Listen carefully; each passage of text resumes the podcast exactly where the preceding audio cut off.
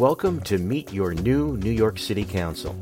I'm Jim Carney, Professor of Journalism and Media Studies at Lehman College. This is a series of interviews designed to introduce the people of the Bronx to their returning and incoming New York City Council members. This series is produced by the Journalism and Media Studies Department at Lehman College, City University of New York, in conjunction with City Limits. It includes a series of interviews done by journalism students with the council members themselves.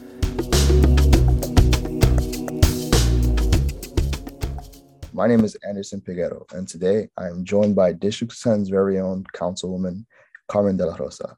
Carmen, thank you so much for joining me. My pleasure. Thank you for having me. How important is it for you to represent this area as a Dominican woman? Well as a dominican woman you know I, I was born in the dominican republic and like many dominicans who settled here in washington heights we made this community our home because there was familiarity here, whether it's the culture that was preserved or the small businesses that we could visit, the language that was language that we understood, right? Mm-hmm. The culture was preserved. So when I immigrated here with my family in the 80s, there was already a community that was here to welcome us. Yes. I think that as the first Dominican woman to be elected to city council for this district, um, it's important to preserve that culture, to mm-hmm. have that um, understanding that as a Latina, but also as a Dominican woman, we deserve to have that representation in the city council. There's um, more than 1 million Dominicans that live in New York City that call New York City their home, about one in every eight New Yorkers. And so to see ourselves reflected in government, not only our values, but also our culture, I think is important for the generations to come. And I also consider myself to be a bridge, a bridge between the generation that first came here to work and sacrifice so that we could be young professionals and live out our dreams. And so I like to say I'm our ancestors, you know, while this dream come true, um, in that we are now occupying positions of power to uplift their voices. So it means the world to me. I love the Dominican Republic. I was born there. I go back almost every year. I still have family there and representing this specific community, Washington Heights, that has been a cradle community mm-hmm. for this um, this culture, is is so important. I agree. Just having someone who looks like me, talks like me, is important to represent in our government, especially in this area. And being raised by Dominican women, is to see it. I love to see someone who talks like me, looks like me, representing me and my community. And I'm excited yeah. to see the things that you're. When I knock on doors and talk to voters, you know, it's always the person that reminds you of your aunt or your mm-hmm. grandmother or your mother that opens the door and says, "You remind me of my daughter. You know, you remind me of my nieces." Um, and that's such a wonderful feeling. And that leads me to my next question. Since you're an immigrant, with new laws making it possible for green card immigrants to be able to vote in city elections, how big do you think that is for the immigrant community? Well, it's going to have a huge impact in our community. First of all, I'm happy to report that Washington Heights, Inwood, Uptown Manhattan has had some of the highest civic engagement numbers, not only in filling out the census, the US Census this past year, but also in turnout. When we look at what our communities are doing compared to communities that traditionally turn out the vote, our people are energized and are going to the polls.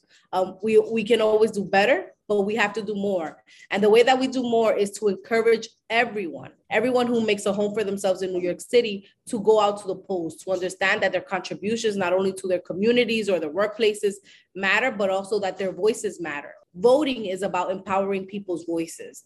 Um, and I think that this bill is going to allow a large number of people that have actually felt excluded from government to not only have a voice in government, but to also be able to say, my voice is going to count when I deposit that vote for my representatives, right? If they work, pay taxes, and live here, they should have the ability to pick who represents them in the city council, as the mayor, as the public advocate, the comptroller. These are all positions that make decisions that impact their lives on a daily basis. And I also think it's going to empower the elected officials or the people who want to run for office mm-hmm. to actually do a better job at going to communities and talking to everyone, not just the people that they assume can influence change. I agree. It's very important for the people who live in the community and help the community thrive, have a say in who gets elected and who who has a voice, and that's really important for the, the not only for them but just for the community in general. Absolutely. And unfortunately, the housing crisis in this district has been an issue for years now, with many long-term tenants being pushed out of their apartments. How do you plan on addressing and tackling this? That's a huge issue in, in this district, in my community. You know, the, the gentrification and displacement, I would say, started um, in our city over a decade ago. But there were communities like ours that were able to stay um, intact despite the best efforts of slumlords, really, to mm-hmm. chase us out, displace us, evict us, you know, make sure that they were as negligent as possible so that we could leave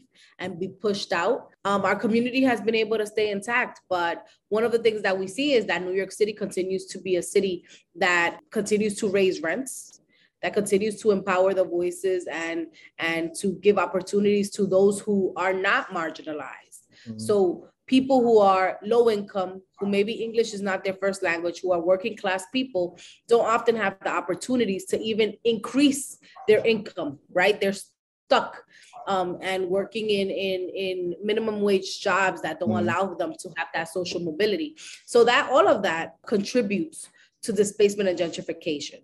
You know, there's also been um, negligence on the part of many landlords. I, in my district, just in the last week, I've dealt with three fires. Those mm-hmm. fires are not coincidence, right? They are direct results of negligent landlords who feel that they don't have to fix our apartments or give us dignified housing.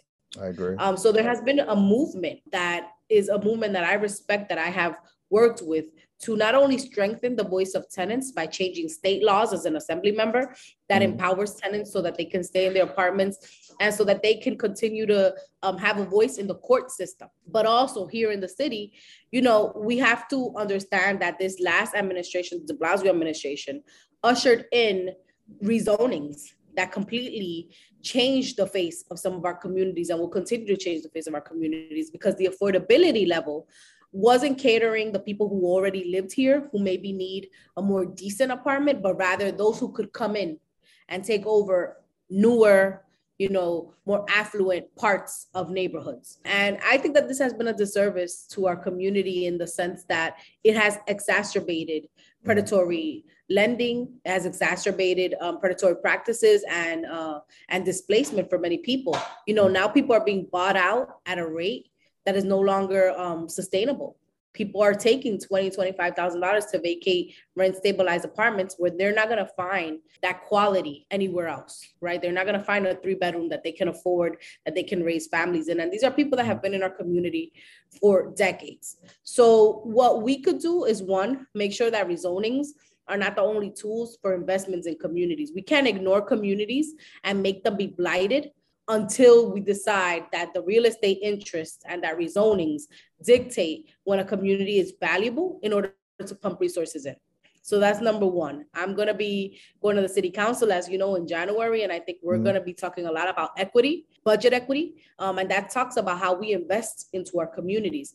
Every community school, for example, has the right to have smart boards, mm-hmm. a playground, you know, HVAC system so that there's heating and cooling in a school, a stage and auditorium as a basis level. And there's no more of this, well, you let me develop a tower in your community and all your schools can have that. We need to create a baseline exactly. of the of the needs of what our communities need. Exactly. And then work from there. If there's going to be added investment, if a developer wants to come in and invest in our communities, we have to flip the script on how this process happens. It has to be community driven planning. We decide what we need and then we decide who comes in and invests in what we need, not the city dictating um, that process for us. So I'm looking forward to getting sworn in in January and starting to work with my colleagues. We've been doing a lot of trainings mm. around the land use process and powers, how we can co govern. I believe in the co governance model, how we can um, make sure that the voices of the people are actually within these processes. And so I'm hopeful. I feel like this is a new class that's coming into city council. We've seen what the last administration has done to deal with housing, and we know it hasn't worked because we know that the homeless crisis is still booming. And we know that the evictions um, that are happening in our community will continue to happen if not for COVID and the closures of courts. Mm-hmm. So we have to prepare to not go back to the status quo, but to um, usher in a, a new moment of transformative government for our city. Well, Carmen, I'm looking forward to seeing the work that you do for the community, and I I, I can't wait to see what you have in store for us. Uh, I wish Thank you the best Thank of you. luck.